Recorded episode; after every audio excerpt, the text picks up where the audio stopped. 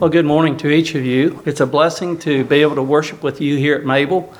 Look out over the audience and see friends and people that we've contacted before, ran into. It's good to see you. Um, I did look in my notes. I think it's been a good while since I've been here. Uh, I wondered how long ago it's been. I think it's been three years and three months since I preached here. I thought that's a pretty long time, but not so much how long a time it was, what did I preach? I certainly don't want to double up and give you the same load that I gave you last time, but uh, so I'll try to preach something different.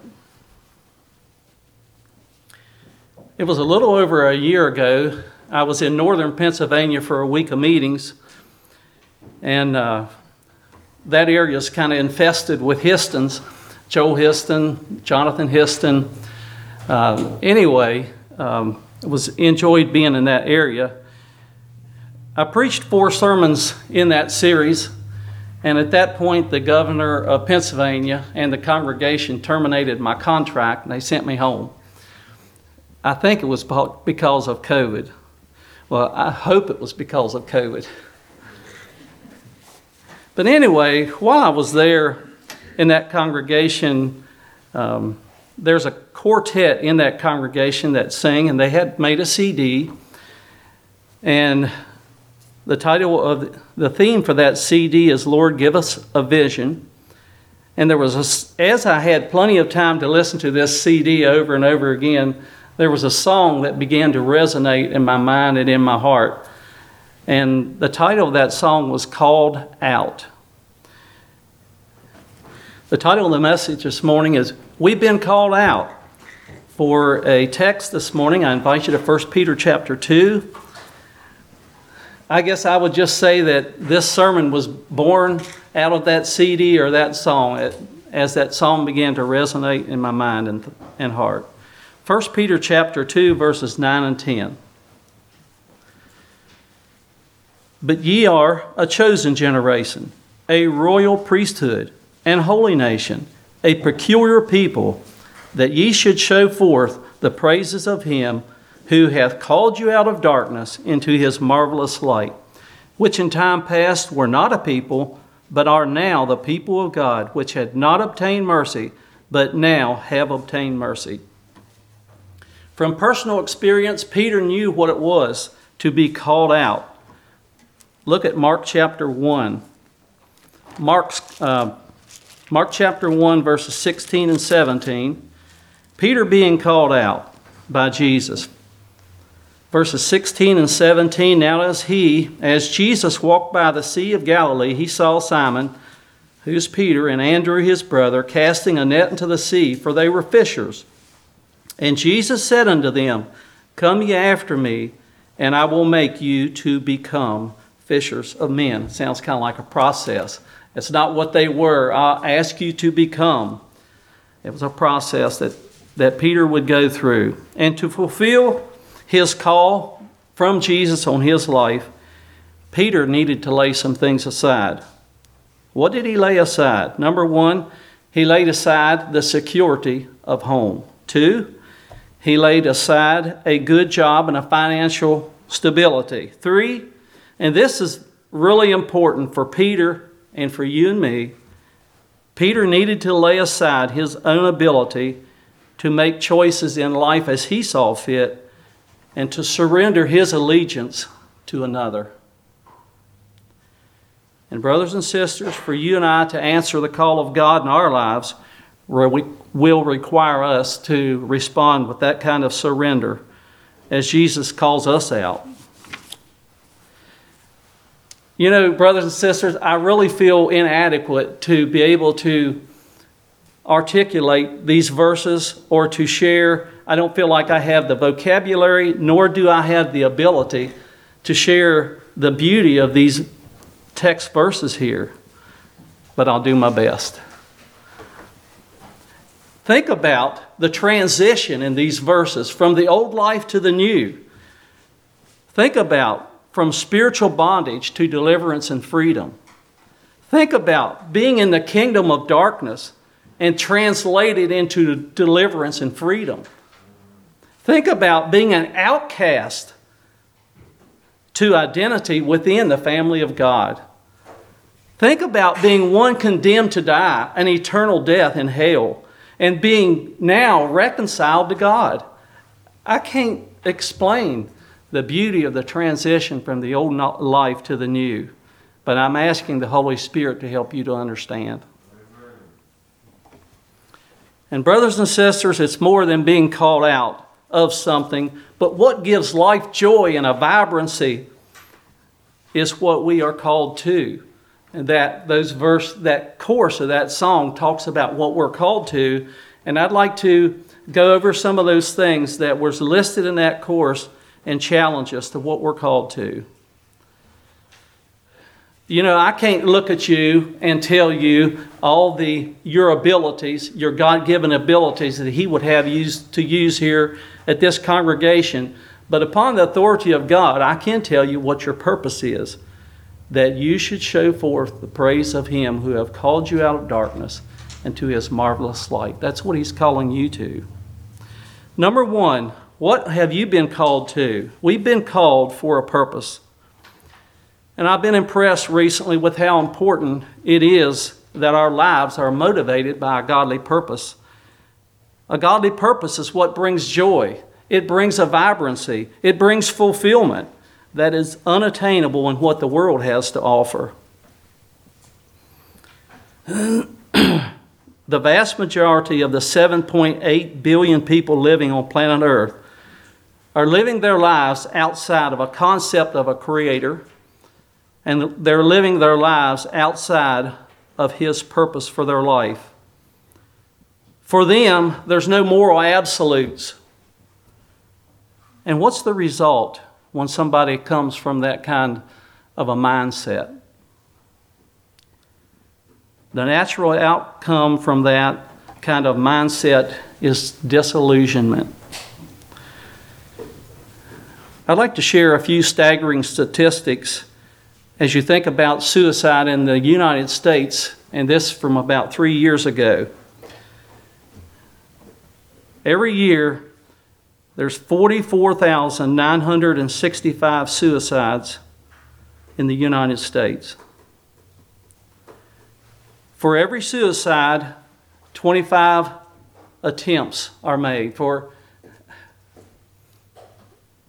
I hesitate in saying this, but I'm not sure how to say it. For every successful, or for those that that attempt and actually carry through, there's 25 others that you know attempts that are made that are that do not carry through and it's an actual suicide.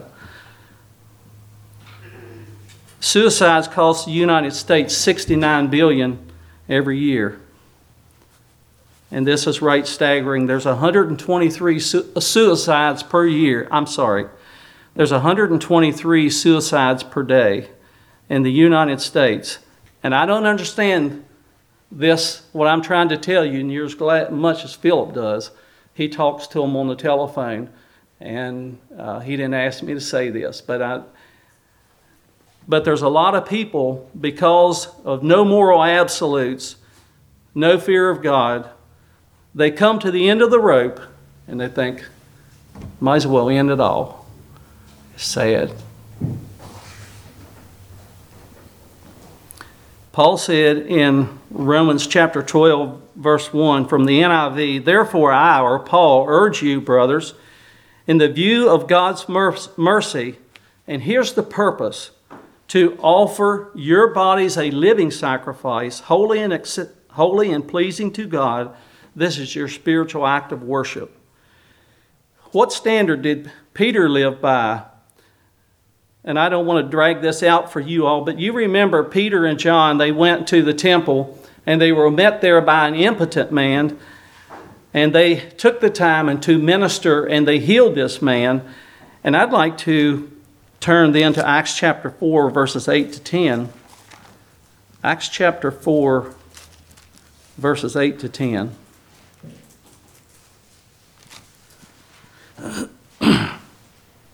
Then Peter, filled with the Holy Ghost, said unto them, Ye rulers of the people and elders of Israel, if we this day be examined of the good deed done to the impotent man, by what means he is made whole, Be it known unto you all and to all the people of Israel that by the name of Jesus Christ of Nazareth, whom ye crucified, whom God raised from the dead, even by him doth this man stand here before you whole. And then drop down to verse 13. Now, when they saw the boldness of Peter and John and perceived that they were unlearned and ignorant men, they marveled, and they took knowledge of them that they had been with Jesus. What was Peter and John doing? They were showing forth the praises of Him who had called them out of darkness into His marvelous light. And, brothers and sisters, what are people seeing in your life? Do they see a hope because of who you are holding to and the blessing that you have in your life? You have taken part of that living bread, and it's more than you can eat or contain, and you have something to share. I encourage you on that. Very briefly, thinking about a purpose, God created Moses for a special purpose. Look at Exodus chapter 3, verse 10. We're going to move through these pretty quickly. Come now, therefore, and I will send thee unto Pharaoh, that thou mayest bring forth my people, the children of Israel, out of Egypt. Moses was created for a special purpose. Not only Moses, but God created Jeremiah with a special purpose. Jeremiah chapter 1, verses 5 to 8. Jeremiah chapter 1, verses 5 to 8. Before I formed thee in the belly, I knew thee, and before thou camest forth out of the womb, I sanctified thee, and I ordained thee a prophet unto the nations. Then said I, Lord, ah, Lord God, behold, I cannot speak, for I am a child. But the Lord said unto him, Say not, I am a child, for thou shalt go to all that I shall send thee, and, who, and whatsoever I command thee, thou shalt speak. Be not afraid of their faces, for I am with thee to deliver thee, saith the Lord. God created Jeremiah for a specific, a special purpose. Not only Moses and Jeremiah, but God created Paul for a specific and a special purpose. Acts chapter 9, verse 15.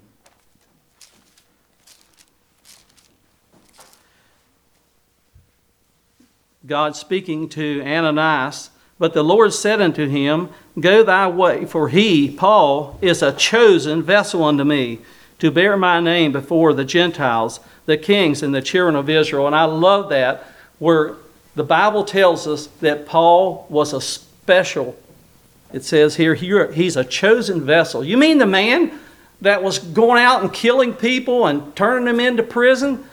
God says he's special. He's special to me. When Paul was willing to surrender his life, his allegiance to another, he is great ability in God's kingdom. Same can be true of you and me. I think that's beautiful. I love that. What was his purpose? Paul's purpose was to bear my name before the Gentiles. What about you? What about me? and to the kings and the children of Israel. God had a specific purpose for Moses, for Jeremiah, and Paul.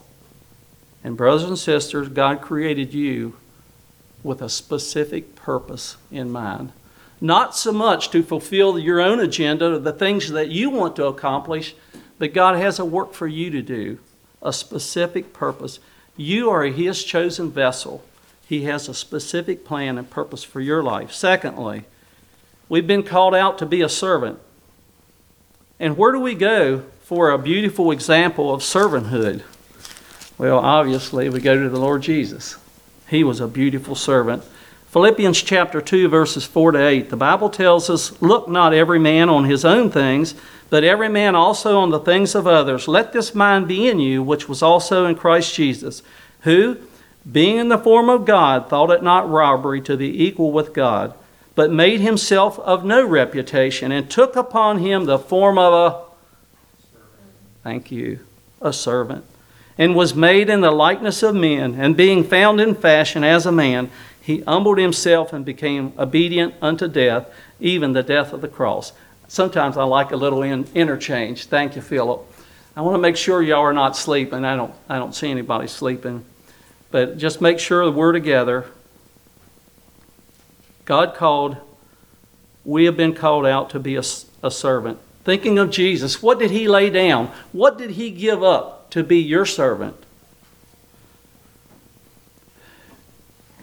Jesus laid down equality with the Father, at least for a while. Jesus was willing to lay down his reputation. Jesus was willing to lay down his former glory. Jesus was willing to lay down his residence in heaven. Jesus was willing to be born of his own creation. And Jesus was willing to give his blood and his life. We looked at that in the Sunday school class this morning. How much? A little bit? No.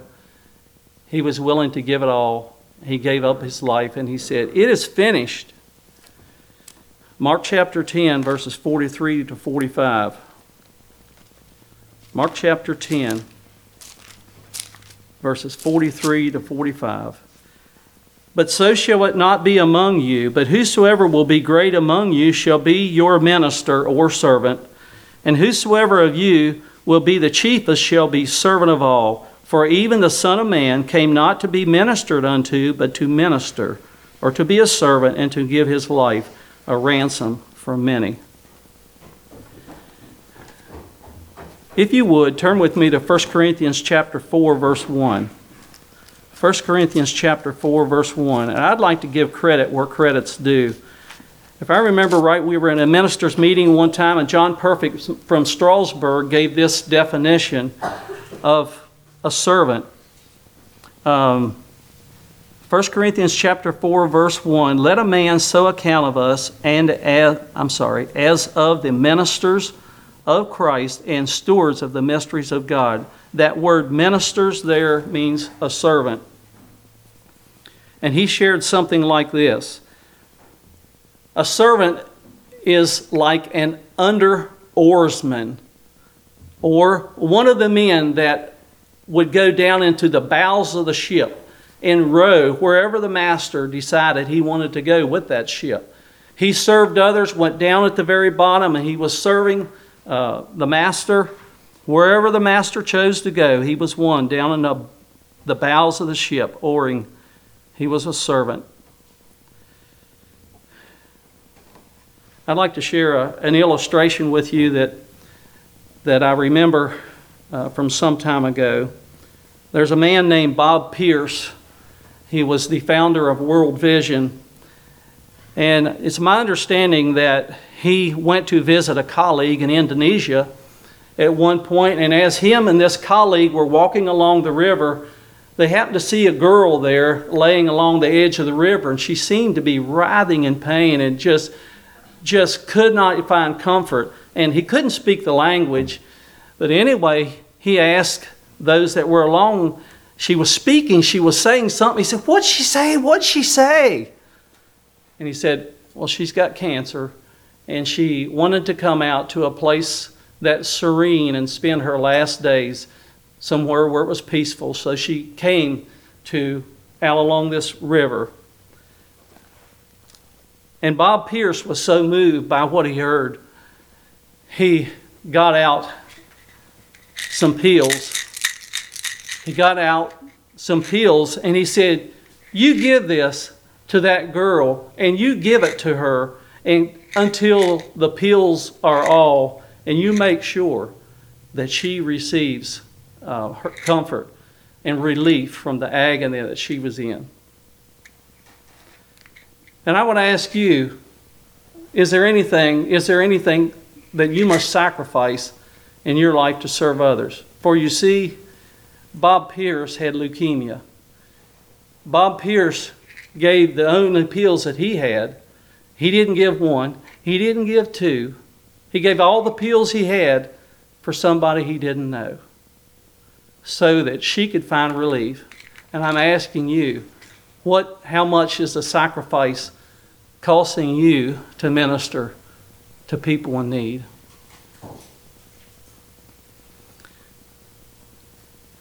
I guess it's sometimes like this. Did I have to come to preach at Mabel? Philip, do you have to go to preach at Bethany or Mabel? Do you have to? Or is it a privilege? It makes all the difference. May God help us to serve faithfully. Luke chapter 17, verse 10. Luke chapter 17, verse 10.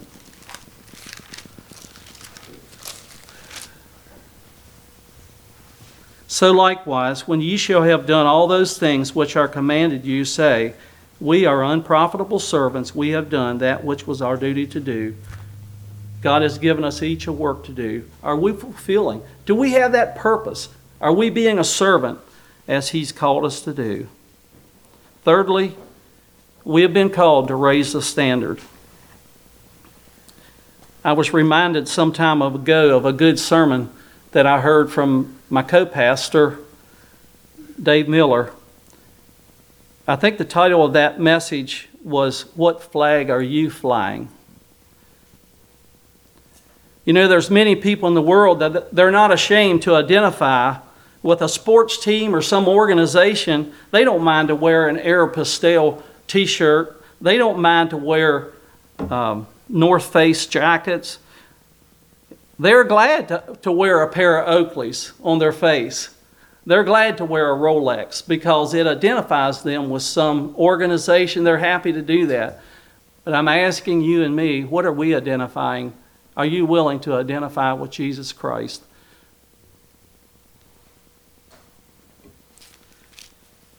As my neighbors observe my life, is there complete agreement between what I profess today on Sunday than the life I live through the week? Am I being transparent before God and men? I heard someone say of one of our bishops in Southeastern Conference, well, the way you see him through the week is what he professes on Sunday. I can't give it verbatim. But basically, they were saying, you know, whatever, you know, he preaches, whatever, that's the way you find him through the week. What about you and me? We can say nice things and we can look good and right on Sunday. But as we relate with uh, the world or whoever we're rubbing shoulders with financially or whatever, what do people see? Is there complete agreement with what we say or what we profess to the life that we're living? What should be our purpose in life? Matthew chapter 5, verses 14 and 16 would tell us what we're to be doing. Matthew chapter 5, verses 14 to 16. Jesus said in the Sermon on the Mount, Ye are the light of the world. A city that is set on a hill cannot be hid.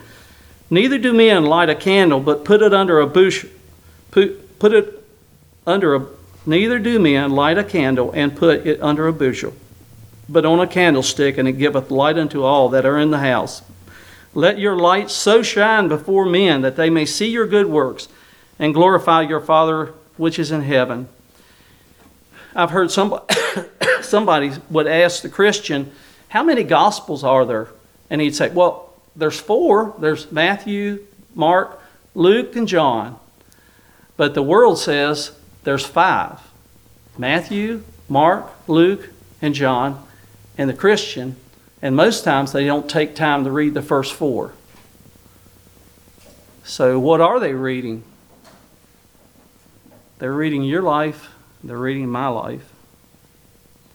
Let your light so shine before men. 1 John 3 16 to 18. 1 John 3 16 to 18. Hereby perceive we the love of God because he laid down his life for us. We ought to lay down our lives for the brethren. But whosoever hath this world's goods and seeth his brother have need and shutteth up his bowels of compassion from him, how dwelleth the love of God in him? My little children, let us not love in word, neither in tongue, but in deed and in truth. We've been called out to raise a standard. Galatians 6, 9, and 10. Galatians chapter 6, verses 9 and 10. And let us not be weary in well doing, for in due season we shall reap if we faint not. As we have therefore opportunity, How many opportunities do you have? How many do I have that I let slip away, slip through my fingers like sand through an hourglass, and don't take advantage? Do good unto all men, especially unto them who are of the household of faith. Do you know anybody in the Southeastern Conference? Do you know anybody in conservative circles or others that, that needs a friend, needs some consolation? Maybe you can keep your mouth shut and just open your ears. You know, maybe that's hard for us to do sometimes. Maybe that's one of the more effective things we can do. They don't maybe want to hear so much how eloquent what you can say. Maybe they just like to know that you care. Do you have time for that? Fourthly, we've been called out to be a witness. What does it mean to be called out or to be a witness for Jesus Christ? I had eight verses here I was going to read, but I'm not sure exactly what time it is, and I don't want to hold you unduly. Acts chapter 1, verses 1 to 8. I'm going to read verse 8. You know these verses well. But ye shall receive power after that the Holy Ghost is come upon you, and ye shall be what? Thank you. You shall be witnesses unto me, both in Jerusalem and in all Judea and in Samaria and into the uttermost part of the earth. The Greek word for witness is martus. Literally and figuratively, it means to be what? Correct. A martyr. Ten disciples of Jesus were a martyr I think it was 10. All but John and Judas, I think, were a martyr for their Lord. Whether you're called to give your life in death or to have to submit your life a living sacrifice, we are to be a martyr for Jesus Christ. I think too often the sacrifice or the things that I've given up has been pretty small for Jesus Christ. You think of the people in other, other countries whose lives are on the line. They have a zeal to go out and share the message of Jesus Christ, the good news. They're willing to do that, and their life is on the line. What has it cost me? I think pretty little sometimes.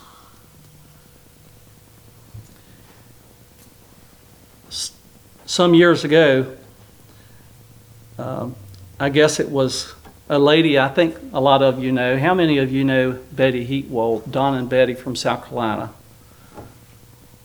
Okay.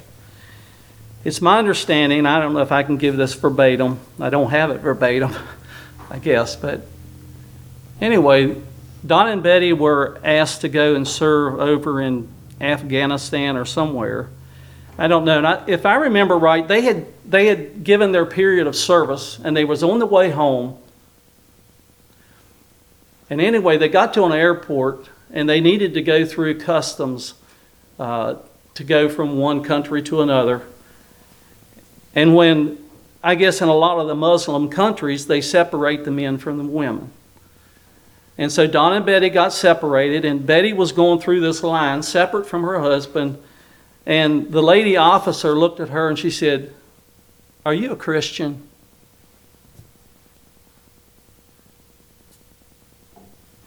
What would you say?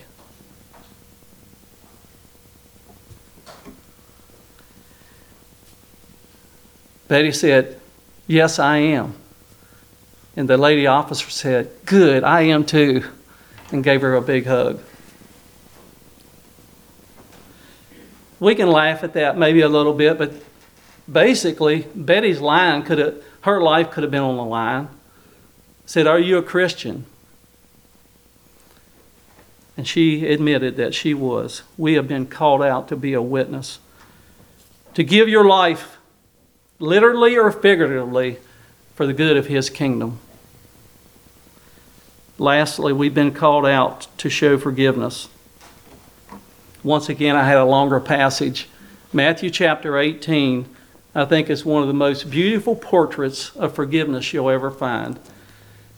That is the case there where the, the two men were forgiven, one a large sum, one a small sum. And if you remember, the man that had been, uh, both of them had been forgiven. But the man that had been forgiven a small sum went out and grabbed another by his throat and he said, Pay me what you owe me. And the master was upset because he had been forgiven much and was unwilling to forgive a little. Do we extend forgiveness to others to the same we have received it from Jesus Christ? That's the standard. We know in the Bible it says we're supposed to love one another. But then when Jesus said, As I have loved you, that adds a whole nother standard, the standard of Jesus Christ. Do we love others? Do we forgive to the same extent that we have been forgiven by Jesus Christ? And that's what you'll find there in Matthew chapter 18, a beautiful passage of forgiveness. Louis Zamperini was an American serviceman during World War, World War II. And he was shot down over the South Pacific and drifted 47 days. And he battled hunger, thirst, sharks, fear, bullets from Japanese planes. And later on, he was taken as a POW. Don't think that I'm promoting resisting in war, but I'd like to get to the a deeper part of the story. To, to survive 47 days on a raft and all the things that they, they experienced would have been tremendous just to get that far. But then I understand they drifted to an island, they were taken captive by the Japanese and there was a Japanese officer. I'm not Japanese, I'm going to call him Watanabe. And he took pleasure in beating Louis. I don't know how long he was in uh, that camp as a POW, but after the war, Louis consoled himself with the thought of going back to Japan and killing his tormentor. His life was a wreck.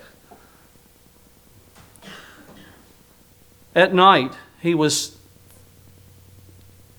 he had many, many nightmares that he couldn't get away, away from, and he began to drink.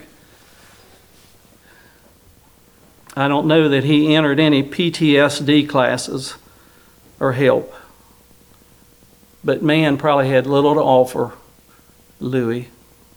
In 1949, Billy Graham had a tent set up in Los Angeles for a tent revival. The revival was supposed to go for three weeks, but it stretched into seven weeks. And Louis's wife begged him to take her to the meetings, and Louis refused.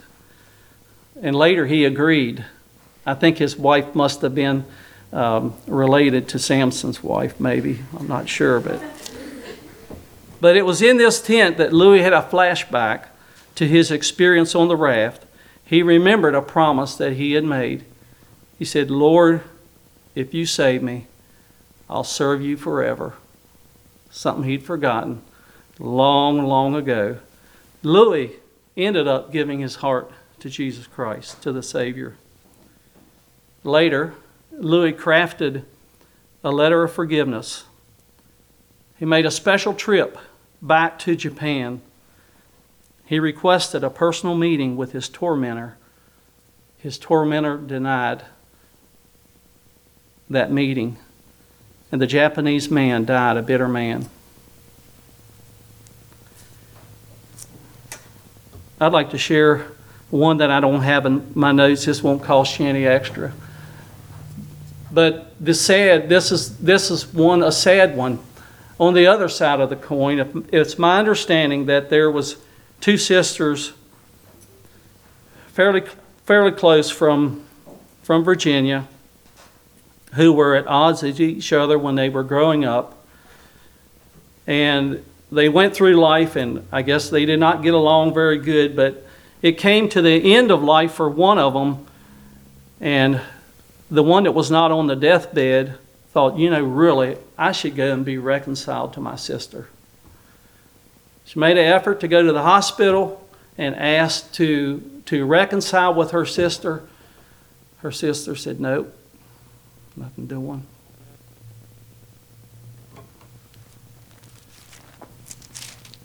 What does Jesus say about that kind of an attitude? In Matthew chapter 6, following the Lord's Prayer, says, For if ye forgive men their trespasses, your heavenly Father will also forgive you. But if you forgive not men their trespasses, neither will your Father forgive your trespasses. It reminds me of another little story I heard one time of a of a United States company that had a bunch of of toxic waste that they wanted to get rid of and they thought, I know what we'll do. We'll take that toxic waste, we'll put it in barrels and we'll dig holes outside and somewhere and we'll we'll bury them and put them down in the ground and we'll bury it and we'll be done with it.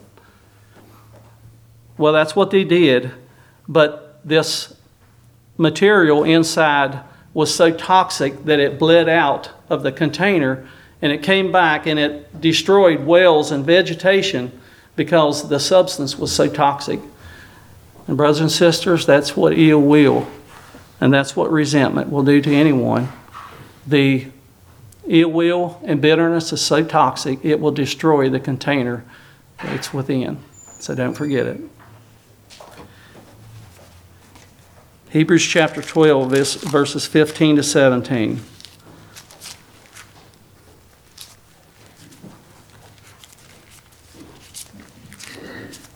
Hebrews chapter 12, verses 15 to 17.